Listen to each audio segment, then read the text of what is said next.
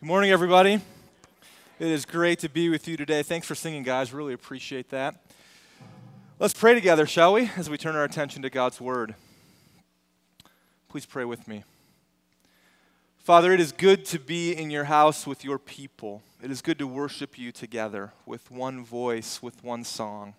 It is good to have hearts and minds that are directed to you and the things of you. And so we pray uh, this morning that you would continue to engage us in this worship. We pray that through your word that you would speak to us, that your spirit would encourage us and challenge us. We pray that you would continue your refining work in us. And as Pastor Marty said just a few moments ago, God, that you would change us. Do this wonderful work in us, we ask, in the name of your Son, Jesus. Amen. On July 18th, 1969, Senator Ted Kennedy was hosting a party on Chappaquiddick Island, which is a small island off the coast of Martha's Vineyard, Massachusetts. Senator Kennedy, as you know, was the younger brother of President John F. Kennedy and of Bobby Kennedy, who was killed during his presidential run of 1968. And that night on Chappaquiddick Island proved to be a tragic one. After a long night of partying, Ted Kennedy, who was a married man, got into a car with a female companion named Mary Jo Kopechne, and they drove to catch a ferry back to Edgartown on Martha's Vineyard uh, that evening. On the way, Kennedy crashed the car and it slid off the road and into a tidal channel and was partially submerged in the water. And what happens next is certainly up for conjecture, but a number of things we know for certain.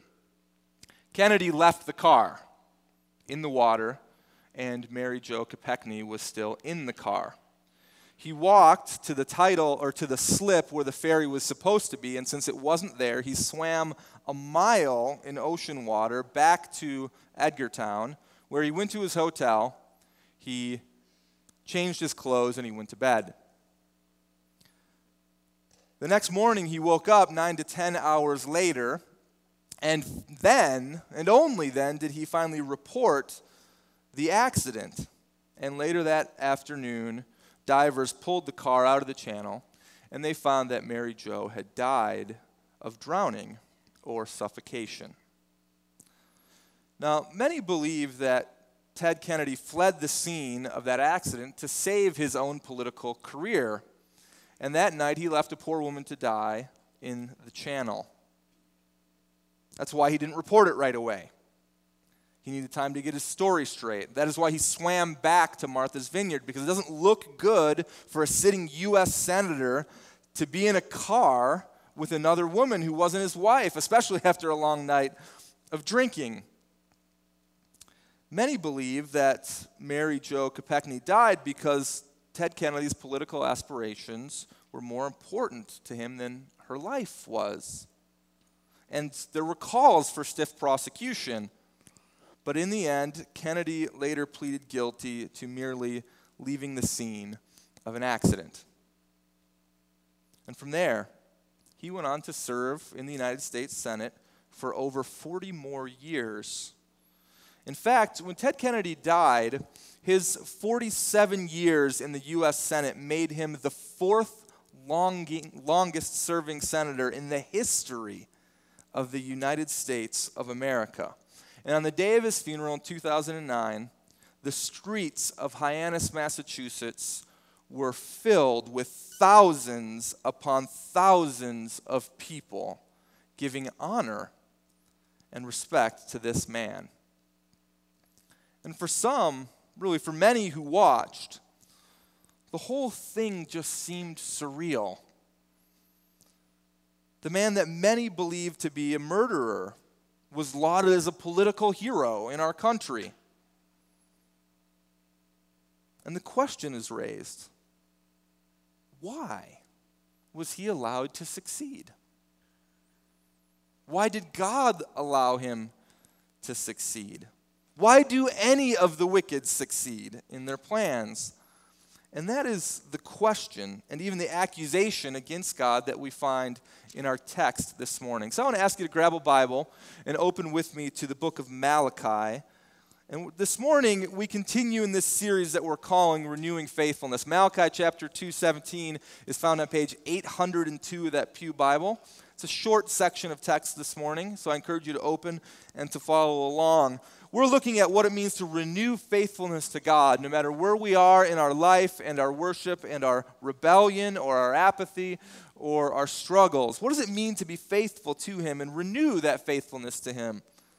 The people of Israel were struggling in a variety of ways, and one of the accusations that they had against God is this very accusation that we're talking about this morning. If you see Malachi chapter 217, it begins like this God is speaking through the prophet, and he says, You have wearied the Lord with your words. But you say, How have we wearied him? By saying, Everyone who does evil is good in the sight of the Lord, and he delights in them. Or by asking, Where is the God of justice? The temptation is common to us all, isn't it? We look around and we see people doing things that are sinful, doing things that are illegal, doing things that hurt other people and promote themselves. And we think to ourselves immediately, they should be struck down for what they're doing. I mean, that is just not right. We all have people who just get under our skin as we watch their advancement at work or in society, and yet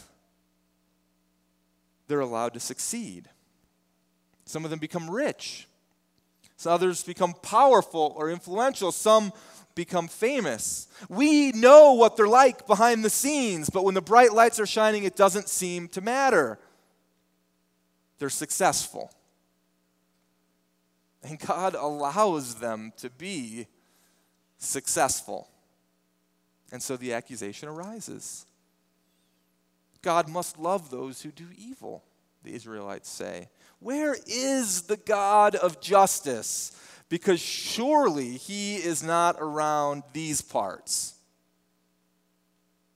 But when we think about that line of questioning, we realize that it's really only partially a line of questioning against God, and partially it's focused on other people. I mean, after all, we ask those types of questions out of jealousy, don't we?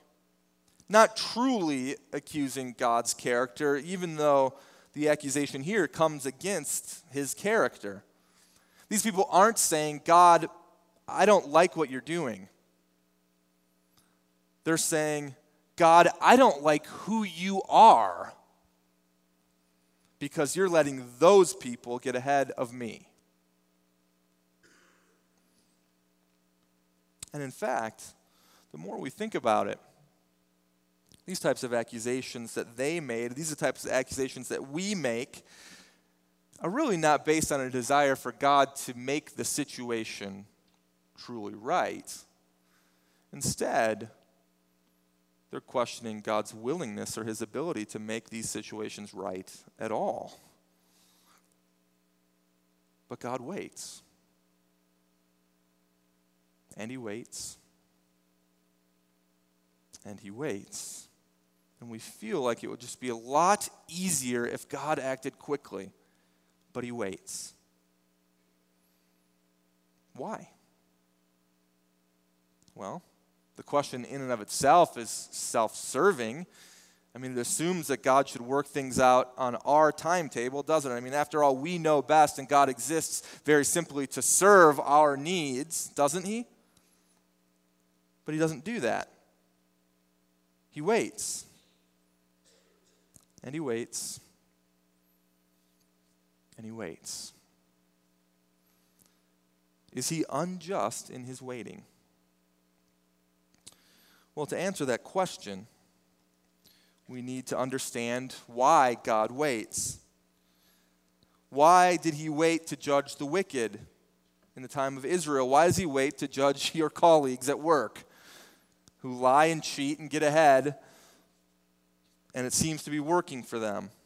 It feels like it would be much easier if God exacted his judgment in the moment, doesn't it? I mean, when you stop to think about it, we sort of viscerally want God to judge right now.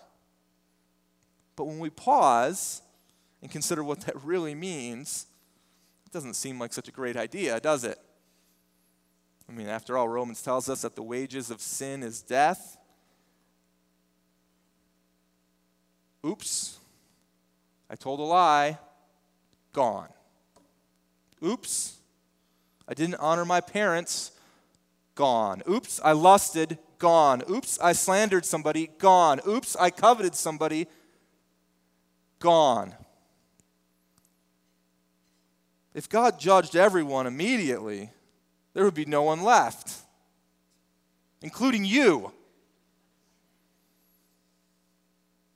And so now all of a sudden we think to ourselves, well, it'd be really thankful that God waits. And the fact that he waits tells us that he has a clear plan in his waiting. Look with me at chapter 3, verses 1 to 4. He reveals some of that plan. This is the section of Malachi that moves into prophecy, what God is going to do. He says, Behold, I send my messenger, and he will prepare the way before me. And the Lord whom you seek will suddenly come to his temple, and the messenger of the covenant in whom you delight. Behold, he is coming, says the Lord of hosts. But who can endure the day of his coming, and who can stand when he appears? For he is like a refiner's fire, and like a fuller's soap. He will sit as a refiner and as a purifier of silver, and he will purify the sons of Levi and refine them like gold and silver and they will bring offerings in righteousness to the Lord. Then the offering of Judah and Jerusalem will be pleasing to the Lord, as in the days of old and as in the former years. So God has a plan. Why does he wait to judge the wicked? He has a plan, and that plan revealed here is that he is going to send two messengers The first messenger, verse 1 tells us, is a messenger described as one who will prepare the way before God. Who do you think that's talking about? Isaiah chapter 40, verse 3, talks about this messenger as well, as do a number of other prophecies of the Old Testament. Isaiah 43 says, A voice cries in the wilderness, Prepare the way of the Lord. Make straight in the desert a highway for our God. And then we fast forward some hundreds of years. And in the beginning of the Gospel of Mark, we see a combination of Malachi chapter 3 quoted and Isaiah chapter 40. It refers to a messenger who will prepare your way. And his name is John the Baptist. So God delays judgment of the wicked so that John the Baptist can come. 400 years of delay. It's a long time to wait. And yet he waits. And he waits. And he waits. The second messenger we see in verse 1 is described as the messenger of the covenant. He's described as the Lord himself and his coming is said to be glorious, and his role of cleansing is one that applies to the inhabitants of the earth. This is a prophecy about Jesus. Messenger number one, God delays his judgment because John the Baptist is coming. Messenger number two, God delays the judgment because Jesus is coming. And this Jesus is given a description of a cleansing role in sort of three ways. Look with me at verse 2 it says he's like a refiner's fire. It says he's like a fuller's soap. In verse 3, it says he's a purifier of silver and a refiner of gold. Now, the description of a fuller's soap is the type of cleaning agent used for laundry. Very simply, in the ancient world, it's the strong version of Tide. Soiled and stained clothing would be scrubbed with this soap as they were hand washed. Likewise, to say that this messenger is coming like a refiner's fire as a purifier of gold and silver is an image that when you begin to apply to people is both wonderful and incredibly painful at the same time. Metals often contained dirt, impurities, different types of alloy, and the only way to make them pure was to bring them to a smelter or a person who was able to refine them. And the way that he would refine the metal is that he would heat the silver or gold to a temperature just a little bit warmer than you cooked your pizza yesterday in the oven. Over 1800 degrees Fahrenheit. And the metal would melt, and the impurities would burn away. And what was left behind was a pure piece of precious metal. God promises to refine his people, to purify his people through the person of Jesus. And verses 3 and 4 go on to tell us that it's only then, only after the refining, are they able to give righteous offerings. It's only after the refining can they, are they able to please God with their offerings. He waits to judge the wicked so that they will be prepared for his coming and they will be cleansed and refined when he does. Now, think about this with me for a minute. Think about what this says about God. The God that we often say, Where is the God of justice? As I watch my neighbor do that thing again and again and again, and he's seemingly happy. Where is the God of justice as I watch the corporate climbers stab people in the back on their way to the top. Is he unjust in his waiting? Just the opposite. He's not unjust in his waiting, he's actually incredibly merciful in his waiting. The holy, perfect God who cannot tolerate sin, who loathes evil, who weeps when his beloved choose a path that are different than the one that he presents for them. The God who lives in all perfection and glory this God patiently abides as his creation continues to destroy itself, as his people continue to wander. And in his abiding, he is exacting his plan for mercy and redemption. Think about what this says for Israel. Malachi is primarily written to the Israelites of the Old Testament, secondarily to the rest of us. This meant for this group of people that we've been looking at over the last number of weeks, this group of people who were called to be God's one nation, but continued to stray with wandering eyes and wandering hearts. This group of people that was apathetic at times and open in their rebellion at other times. This group of people who worshiped God half heartedly and married the daughters of foreign gods. This group of people that deserved judgment time and time and time again were instead given more and more and more time so that God would reveal himself again in the form of his son in order to purify them. Think about what this means for us.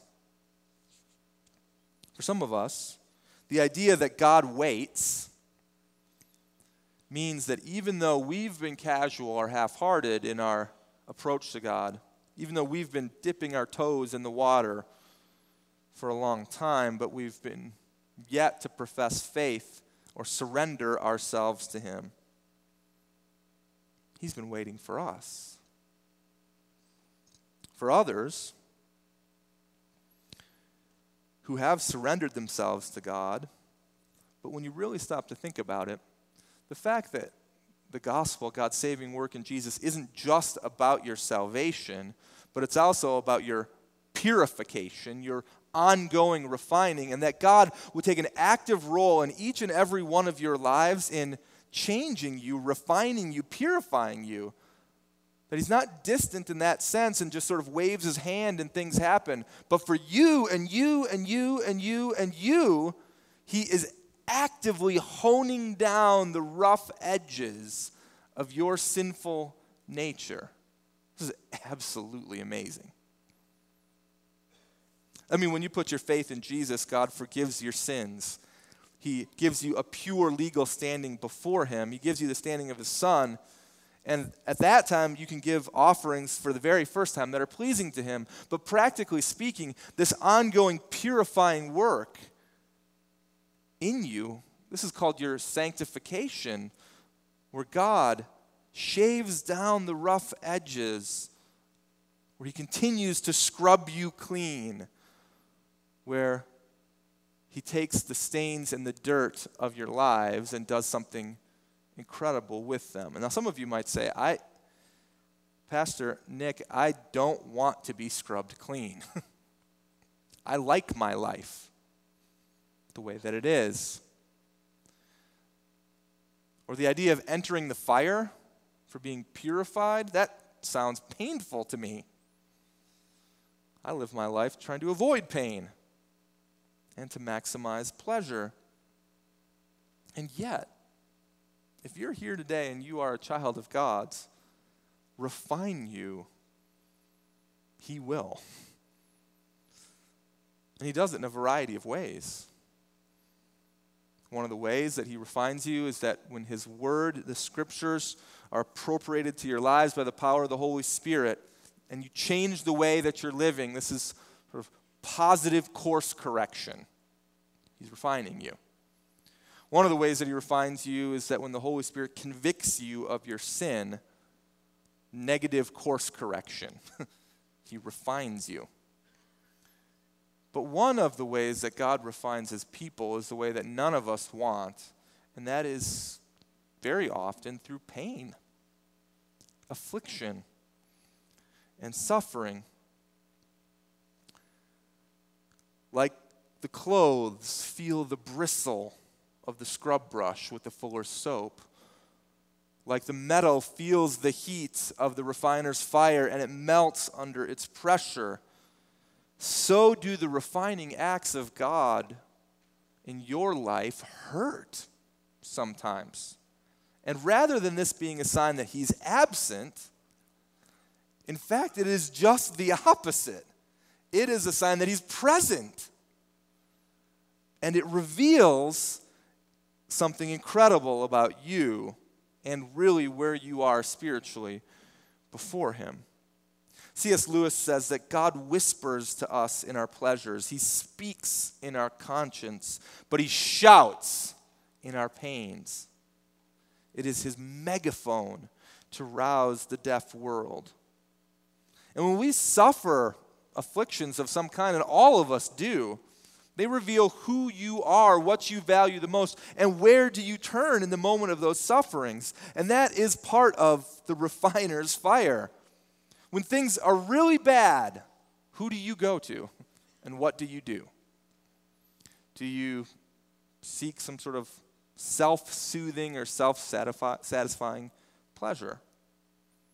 Do you turn to the bottle? Do you lash out in rage?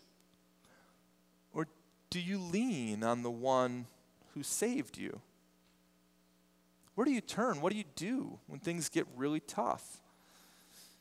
Responding to affliction and allowing us to run toward God is an important work of this refiner. And so, next time you're in a hard place in life, notice what your response is. What does your default setting turn to in those instances? And what does that reveal about the work that God is trying to do in you at the time? George Whitefield once said a prayer that not many of us would have the courage to pray. He said, May God put me into one furnace after another, that my soul may be transparent and that I may see God as He is. You want to know the amazing thing about God's plan, his eternal plan. God waits to judge the wicked because he wants to redeem the saints. And he wants more and more and more of those who do evil things to come into his fold. He chases them down. He goes after them. The hounds of heaven have their way on this divine hunt for the next person to enter the kingdom of God through faith in Jesus. And God is waiting. He's waiting for more to put their faith in Him. He's even waiting for you. Now, tonight is Super Bowl 50. Did anybody know that? What's going on tonight? Clearly, the best team in the NFL is in the Super Bowl, the Carolina Panthers. And then there's that other team. Super Bowl 50 will have 70,000 plus people in attendance, and another 190 million people will watch it on TV. Now imagine with me that you have a ticket for that game tonight, but that you were negligent in your travel plans. You got to San Francisco late. On your way to the stadium, you were stuck in traffic. And so you decided that you were just going to stop and have casual dinner with your buddies and then go on to the game. You arrived a half hour late as a result. But as you arrived, you realized that they hadn't started the game yet. They were waiting for you. 70,000 people, 190 million on TV, all waiting for a couple more to enter the stadium. You see, this is not in any way an inaccurate picture of how God treats those that He's waiting for. God allows history to advance and to move on, and yet He delays the full revealing of His glory. He waits even longer because some of the people haven't arrived yet. They haven't put their faith in Him. And while He's waiting patiently, there are others of us who are just not ready for the game to begin. And so He refines and purifies us. Thank God for the wait. I thank God for the wait because the wait means that more of us are going to be with Him. Why does God wait to judge the wicked? I thank God for that wait because more of us will be with Him. The question for Israel is why did God wait? The question for us is why does God still wait? I mean, think about it. The prophecy, in many ways, has been fulfilled. God waited to judge Israel because he wanted to send John the Baptist and then Jesus to do his refining work. We now live in a time after Jesus' life, death, and resurrection. The question is valid why does he still wait? And the answer is the exact same. Jesus' work isn't done yet. More and more people need to hear the gospel. They need to turn from their sins. They need to turn toward a Savior. 2 Peter chapter 3 says that the Lord is not slow to fulfill his promise, as some count slowness, but he's patient toward you, not wishing that any should perish, but that all should reach repentance. God's loving disposition is one of patience. And so the question becomes as we look at verse 5 are we ready? At the beginning, Israel was asking the question, we asked the question, where is this God of justice? But the real question is, are you ready for the God of justice to come?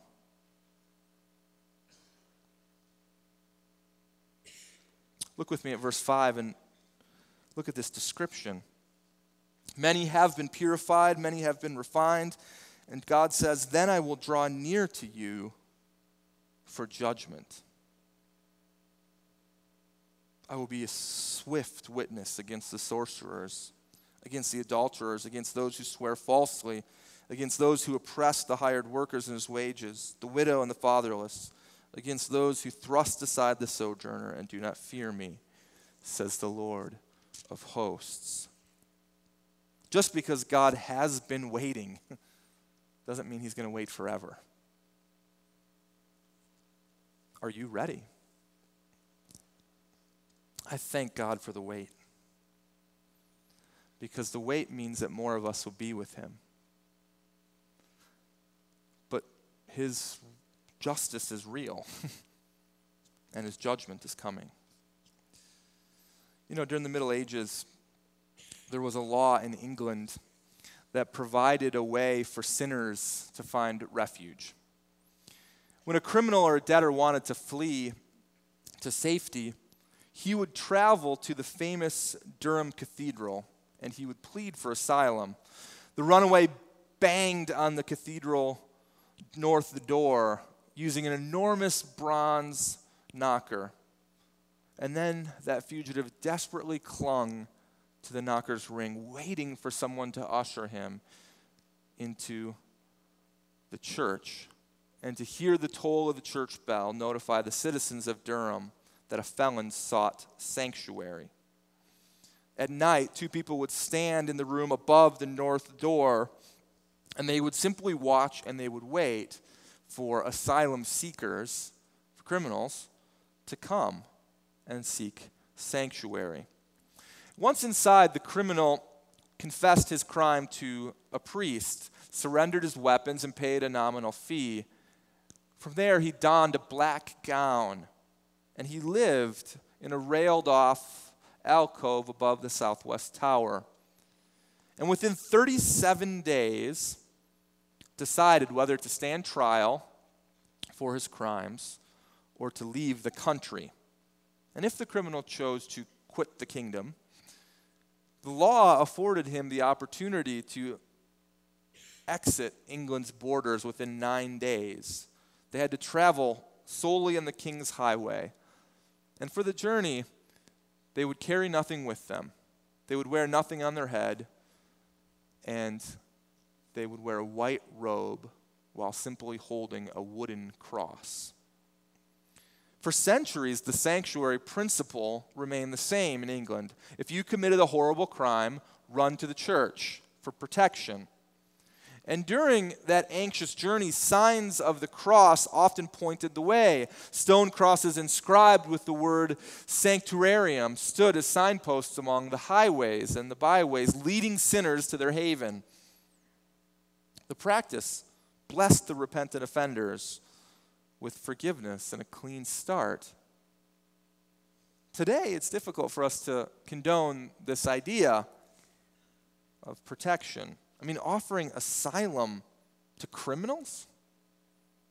Their presence tarnishes a community, a country. They should be punished.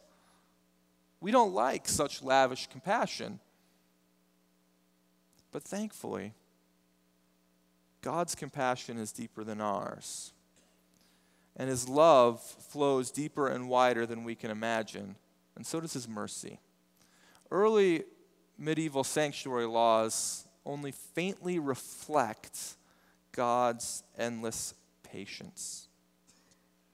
Whatever sin we commit, however many times we fail,